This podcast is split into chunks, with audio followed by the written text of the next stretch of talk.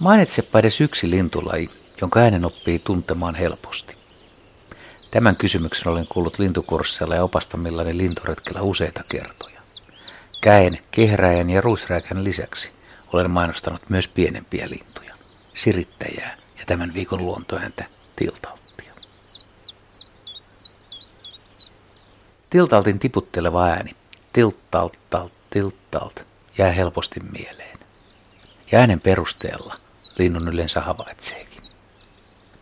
Tämä kymmenkunta senttimetriä pitkä ja alle 10 grammaa painava lintu, tummajalkainen ja lyhytsiipinen, harmaan viertävä unilintulaji, muistuttaa pajulintua niin erehdyttävästi, että sen määrittäminen ulkonäön perusteella vaatii aika lailla kokemusta.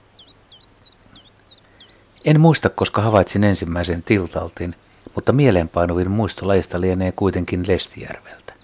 Se on huhtikuulta, joskus 1980-luvun alusta. Lumi oli vielä maassa ja aamu tuntui liki talviselta, mutta tiltaltti päästeli menemään metsässä ihan railakkaasti. Silloin joudun vielä etsimään linnun, kun en ollut ihan varma voisiko kyseessä kuitenkin olla pikkusieppo. Tuolloin lintuäänitteitä oli vähän ja muistan, että pikkusiepolla oli aika samanlainen ääni kuin sillä äänitteellä, josta lajeja opiskelin.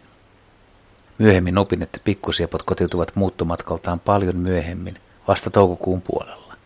Tiltaltti on itse asiassa aika karaistunut kaveri. Osa ilmeisesti talvehtii nykyään Euroopan puolella ja tiltaltit saapuvat keväällä paljon ennen pajulintuja. Ensimmäiset muuttavat tiltaltit oli nähnyt Tulkomeren saaristossa jo maaliskuun lopulla. Pajulinnut tulevat vasta reilusti huhtikuun puolivälin jälkeen. Vastaavasti myös myöhään lokakuussa ja marraskuussa sinnittelevät uunilinnut ovat pääosin tiltaltteja. Jokunen jää yrittämään talvehtimistakin – Tiltaltit syövät hyönteisiä, toukkia, hämähäkkejä ja muita pikkueläimiä, joten talvella ravinnosta tulee pulaa.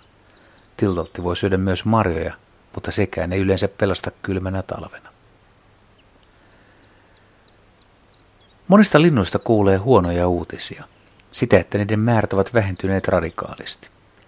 Tiltaltin tilanne on hieman toisenlainen. Se on kyllä vähentynyt parhaista vuosista reilusti, mutta onneksi ohittanut 1990-luvun alun surullisen aallonpohjan. Tiltalttimäärät ovat 2000-luvulla ilahduttavasti nousseet. Omalta osalta olen huomannut sen parhaiten koillismaalla. Aikoinaan tiltaltti oli Kuusamon korkeudella melko harvinainen, jos sellaisen muutaman tunnin pyörälenkillä löysi, se oli hyvä aamu.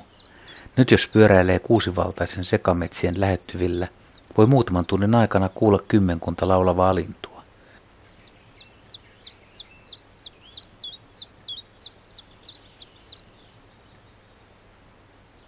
Tiltaltin pesää ei varmasti ole moni löytänyt.